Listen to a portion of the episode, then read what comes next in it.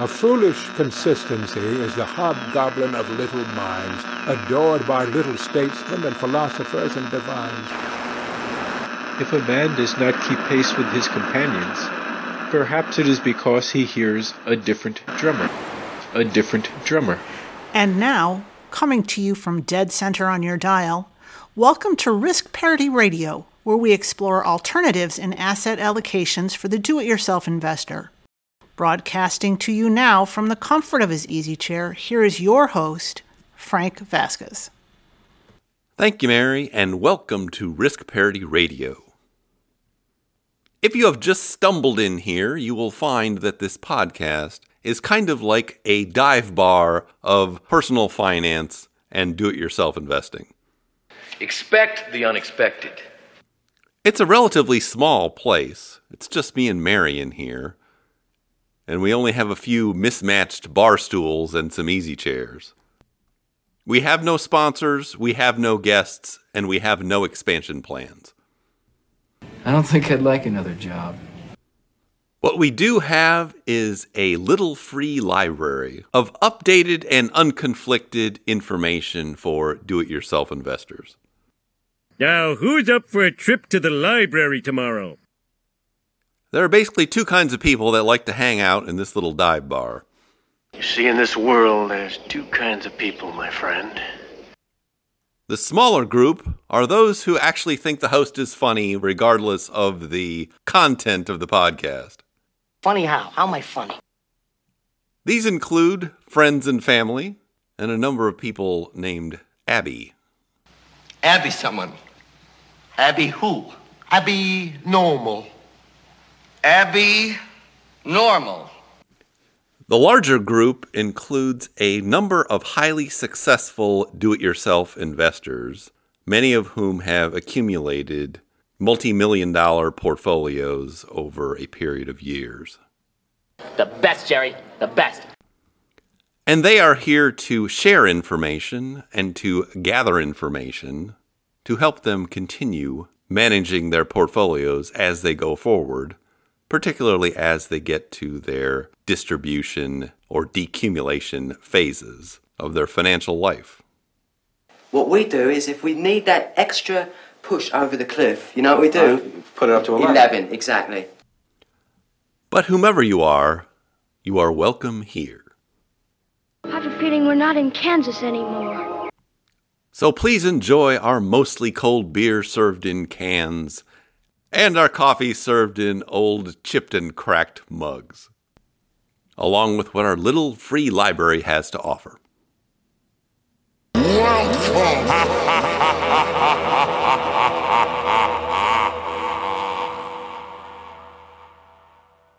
But now onward to episode 215 of Risk Parity Radio. Mary and I are back from our little vacation.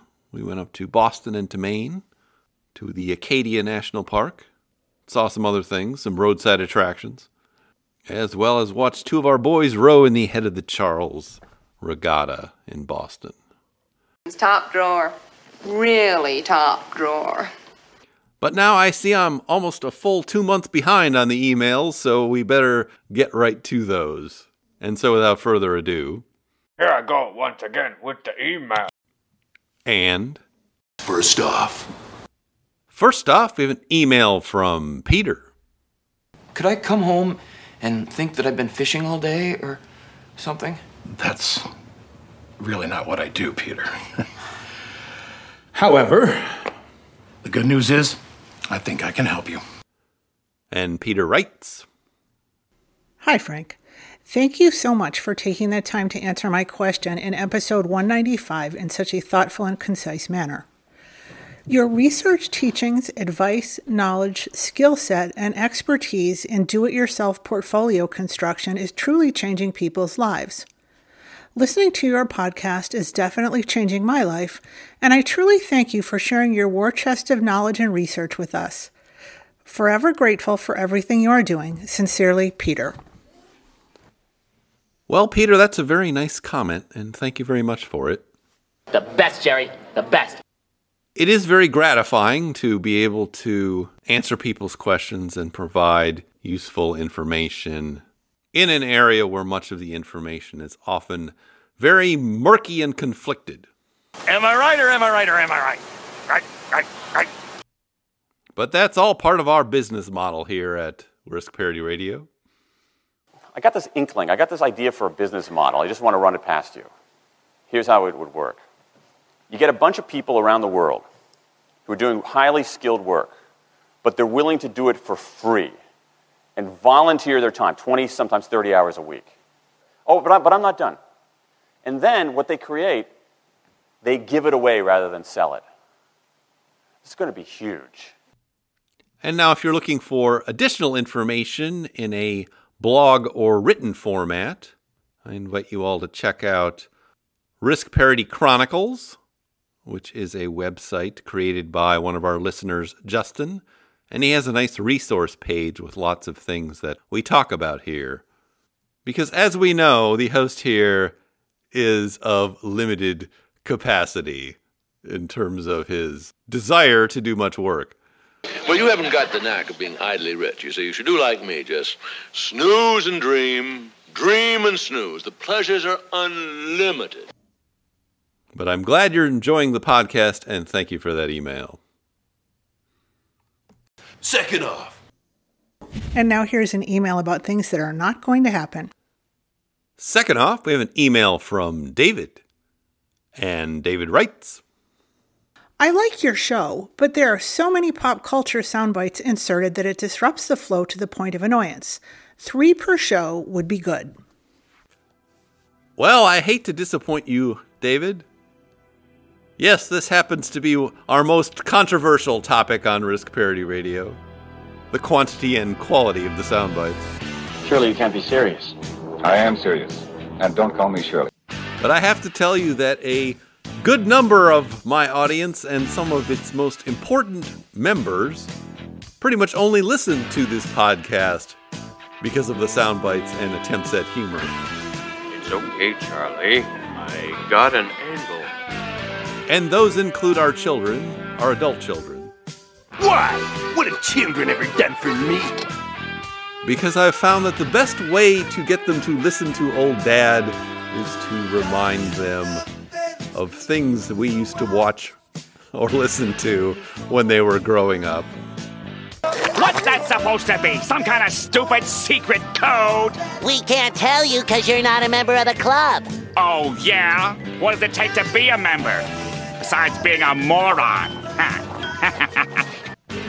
Including, for example, our new holiday tradition since they've gotten old enough to watch the cartoon movie Heavy Metal at Christmas time. I told you, Charlie. I got an angle. After Mary goes to bed, of course. So while I fully appreciate that my personality and sense of humor are annoying to many people, You are talking about the nonsensical ravings of a lunatic mind. I would not expect things here to change very much, Not gonna do it. Wouldn't be prudent at this juncture. so long as I'm catching the ears of my most important audience members. Shut up, Charlie. I got an angle. But I do thank you for your email, regardless. Excellent. You are worthy to serve me. Give me the girl or die. Well, if I have a choice, I'll take death. So be it. You'll have to do better than that. I could see why they made this guy their leader. Next off, we have two emails from my contact info. Oh, I didn't know you were doing one. Oh, sure. He's not only doing one, he's doing two, but we'll do them together. And in his first email, my contact info writes Perhaps ESG funds are an example of soft conflict of interest. Below are two relevant articles. Thank you. And in his second email, my contact info writes Frank, in a recent episode, a listener asked about decomposing value and growth. Over long periods, the returns, based on Vanguard data, have converged. Bogle spoke about this in at least one interview, questioning the value of investing in separate growth and value funds. The data, see below, continue to support his view that total market fund over longer periods subsumes factor return differences. Well, I honestly don't have too much to say about ESG funds or ESG investing. The concept has been around for quite a long time. I recall back in my law school days, I sat on a advisory board for the university who was trying to get the university to get out of investments of their endowment in South Africa, which was still under apartheid at the time. So the idea of avoiding certain types of businesses or places is not new, but generally had only been something that institutions were interested in until more recently. But as with anything that becomes popular, once the financial services industry gets a hold of it, it turns into some gigantic series of marketing schemes and funds and all sorts of other shenanigans. Because only one thing counts in this life get them to sign on the line which is dotted. I will include your links in the show notes. One of them is from Aswath Damodaran, the well respected NYU professor. And I heard a recent interview of him that kind of captures what I feel about this is that if you're going to make these decisions, you ought to do them as an individual and not rely on somebody else's fund to pick things for you to invest in. And his example was that his wife would not let him invest in anything that involved Monsanto, the company Monsanto, which his wife considered to be evil incarnate, according to him. Thunder! You're the devil? it's always the one you least suspect. And so they've structured their investments to avoid that. Now that used to be only be practicable on an institutional level where somebody was investing in individual companies for the most part on behalf of an institution. But we can do that ourselves now with no fee trading in fractional shares. So if it is of interest to you, you could take something like a S&P 500 fund, go through say the first 100 companies, take out the ones you don't want, for whatever reason, add other ones you do want and invest in those companies individually. it's going to be more work for you, obviously, but if it's important to you, it's probably worth doing. And it's probably a better option than taking some off the shelf product that is probably charging you too much and doesn't match your viewpoints anyway. But I have to say, I haven't spent a lot of time studying any of these types of funds. I am aware that there is one called the Parnassus Endeavor Fund, ticker symbol PARWX, that has ESG attributes and has actually outperformed the big index funds. It's basically a large cap value or large cap blend fund of companies like Merck and Microsoft.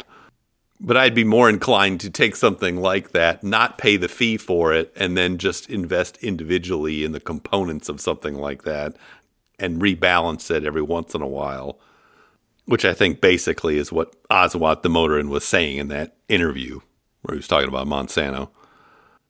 But now, as to your second email, well, I couldn't get this link to work that you gave me. A disgrace to you, me, and the entire gem state. But I don't think that it really gets at the issue here as to why you would want to have differentiated funds, say a small cap value and a large cap growth, as opposed to just having one fund with everything. And that is the diversification issue and your ability to rebalance those funds over time. Because that's really why having something like a small cap value fund paired up with a large cap growth or total market or S&P 500 fund works so well in terms of a drawdown portfolio because it is reducing that overall volatility. These types of factors perform differently well at different times. This past year is a very good example of that concept in action. Because what we've seen is these high flying FANG stocks and large cap growth stocks have stumbled and not done very well this year and are dragging down the overall market. Whereas some parts of the market, especially large cap value and some small cap value, energy stocks and financials, have all done relatively well. Most of those types of things have lost a lot less money, and some of them have actually gained during this year. In my own personal portfolio, I have, as part of my value selection, for example, a bunch of property and casualty insurance companies, which I pulled out of the fund KBWP if you want to look at the fund. I'd rather not own the fund, I'd rather just own the individual companies. But anyway, that fund is up 7 or 8% year to date in a year like this. Well, Lottie frickin' da! And is one of the reasons you see the Dow going up 14% last month, which was the best performance since 1976 for a month. And I don't think it's any accident that that period in time, 1976, was similar in terms of inflation and other issues affecting markets. So while I would expect the returns to be relatively similar over long periods of time, even though people argue about how much extra you might get out of a small cap value fund, even if the returns were exactly the same, you would still want to hold them as differentiated funds for the diversification and the lowering of volatility over time, knowing that one of those sectors is going to outperform the other in any given time period, but you're never going to be quite sure which one will be the best performer in any given year, like the year we're having right now. So I think that Bogle was just wrong in that assertion that having just one fund is better than separating out growth and value funds. Forget about it. And any number of back tests will confirm that and does confirm that. I'll go ahead and link to in the show notes a simple back test of a half large cap growth, half small cap value selection against a total market fund since 1970. And you'll see there's really no contest as to which is better. So this is not something where we tell stories and look at total returns. This is something where we actually need to look at actual data, do the analysis, and draw the conclusions from that. It's not a point of opinion. Do you think anybody wants a roundhouse kick to the face while I'm wearing these bad boys? Because small cap value does not care whether you are a quote fan of small cap value or not a fan of small cap value. I'm telling you, fellas, you're gonna want that cowbell. The data shows that you are better off having a few differentiated funds as opposed to just having one total market fund. Before we're done here, y'all be wearing gold plated diapers. And so, in order to think otherwise, you would have to have a crystal ball that would tell you that the future is going to be much different than the past has been, at least the past 50 or 100 years. Now, the crystal ball has been used since ancient times. It's used for scrying, healing, and meditation. But I think that's enough on that, and thank you for that email. Last off. Last off, we have an email from Mark. And Mark writes Hello, Mary. Hope all is well, and thank you in advance for reading my very long email. Mary, Mary, why you bugging? Frank, I have come across a very interesting ETF that is worthy of your critical thinking skills magic JEPI. I know you hate mixing responsibilities in ETFs, but I thought it would be fun to exercise your awesome skills with the following challenge. I assert that we can follow the simplicity principle and replace four funds and three responsibilities in your risk parity ultimate sample portfolio with this one ETF and it will increase portfolio returns without decreasing useful diversification or the safe withdrawal rate of the portfolio. Here are my replacement candidates and arguments to back up this claim. PFF is the first to go. JEPI has both a much higher yield and lower expense ratio than PFF. The correlations to the market are extremely similar 0.87 versus 0.89, with PFF having the slight edge here. But in addition to the higher income, the biggest advantage to JEPI over PFF is that most of JEPI's income returns aren't extracting value from the underlying companies in the ETF like traditional dividend payments do.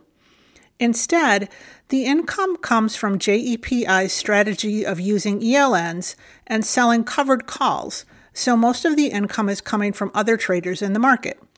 In fact, JEPI is able to outperform PFF on an income basis, even though the selection methodology for the companies in this fund does not prioritize high dividends, but instead low volatility. VIXM is the next to go.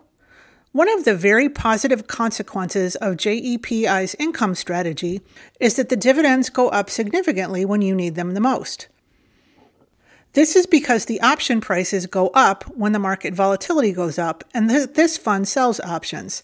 So monthly income from the fund is highest when the market is turbulent. It's true that VIXM has far more correlation diversification than JEPI does, and it also has a much more leveraged effect than JEPI during a crash. But I would argue that JEPI will actually provide the more useful volatility hedge because this particular portfolio, Risk Parity Ultimate, is only rebalanced annually and has no rebalancing bands. So while it is true that VIXM is going to be very high in a market crash, if the market then stabilized at that lower level, and calm down before annual rebalancing, VIXM is going to come right back down and all of your temporary gains will disappear.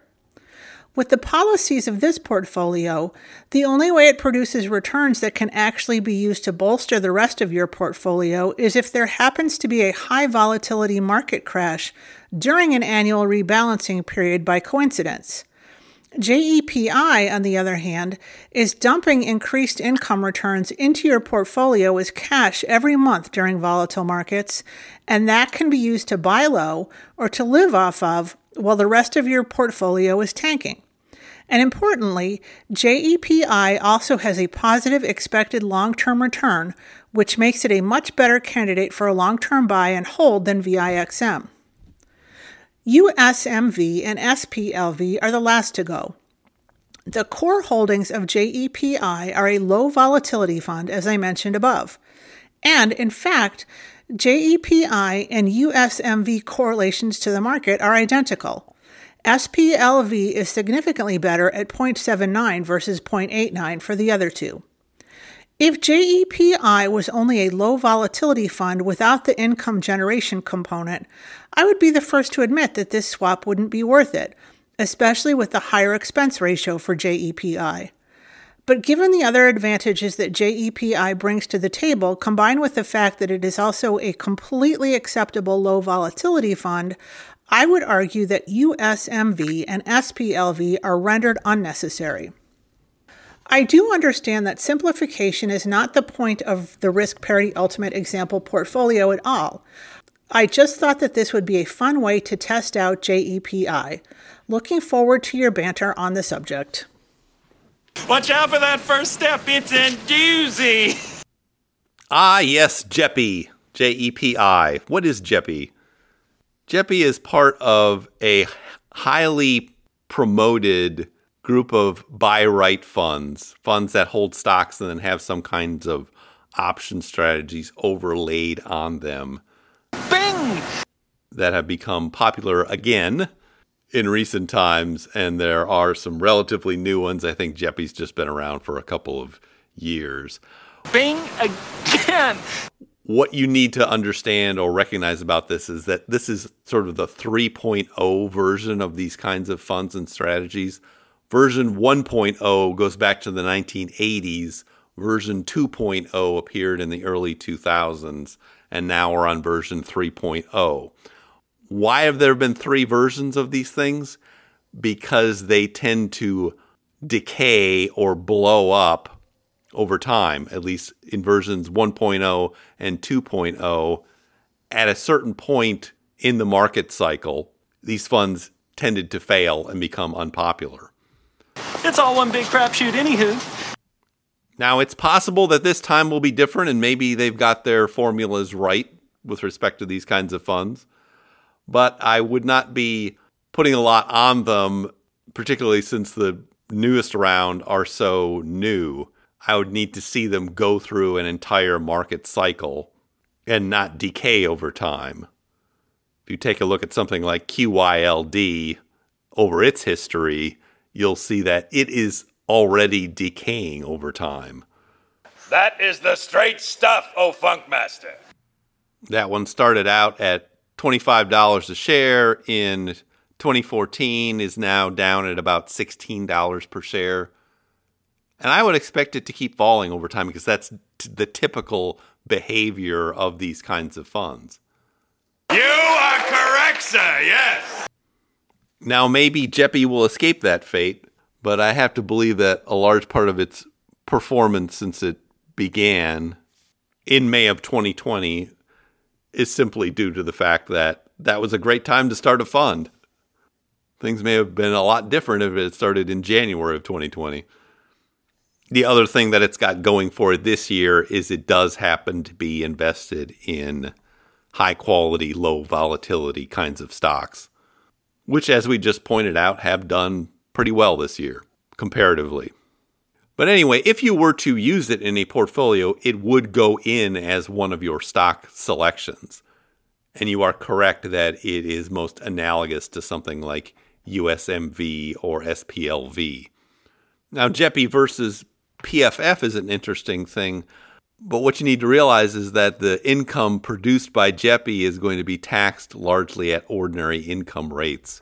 If you're doing an option strategy, that is ordinary income.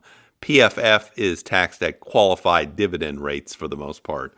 So you're talking about a very serious difference if you have a high income between those two things.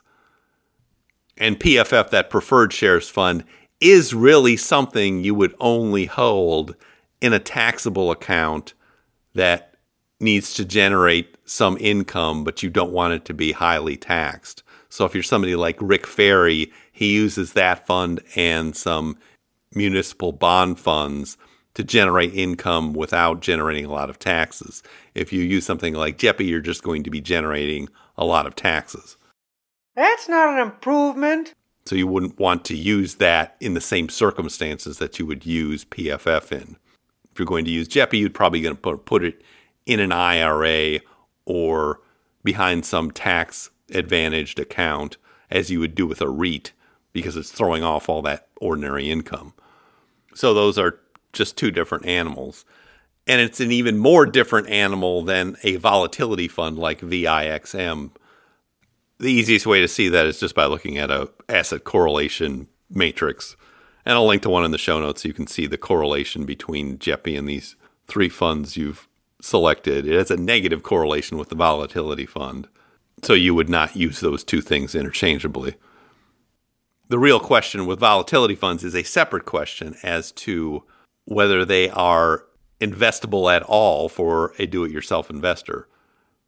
Because the ones we have right now just aren't very good and they do decay over time. So I think it's a very valid question as to whether you include something like that at all.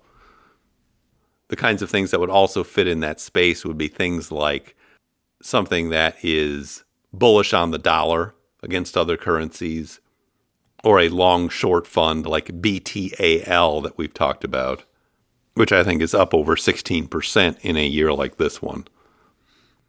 But anyway, if you're going to use a fund like JEPI, it belongs as part of your stock funds, and you would substitute it for one of your stock funds or part of your stock allocation. And you would consider it as part of that macro allocation when you are looking at your overall allocations. In the end, I don't think I'd use something like JEPI, at least until it's been around for a few years, and I was convinced that it would not decay overall over time. Because that has been the sordid history of such animals in the past. You're gonna end up eating a steady diet of government cheese and living in a van down by the river. And thank you for that email. But now I see our signal is beginning to fade. We will pick up again this weekend with our weekly portfolio reviews of the seven sample portfolios you can find at www.riskparity.com. And in the meantime, if you have comments or questions for me, please send them to frank at riskparityradio.com. That email is frank at riskparityradio.com.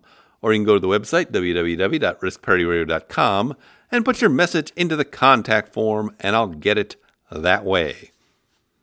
And if you want to avoid what is now a two month line of emails, you can do that by becoming one of our patrons on Patreon at the support page at www.riskparityradio.com.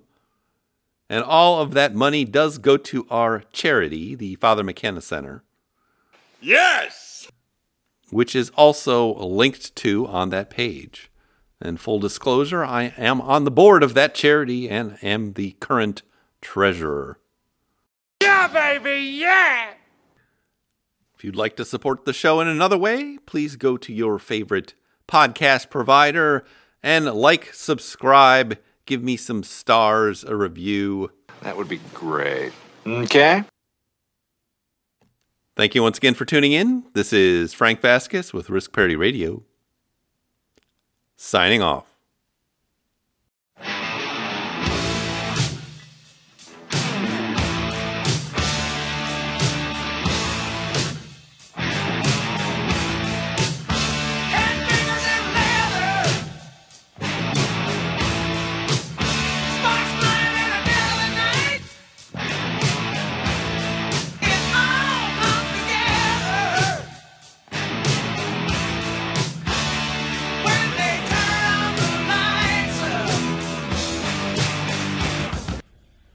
The Risk Parity Radio Show is hosted by Frank Vasquez. The content provided is for entertainment and informational purposes only and does not constitute financial, investment, tax, or legal advice. Please consult with your own advisors before taking any actions based on any information you have heard here, making sure to take into account your own personal circumstances.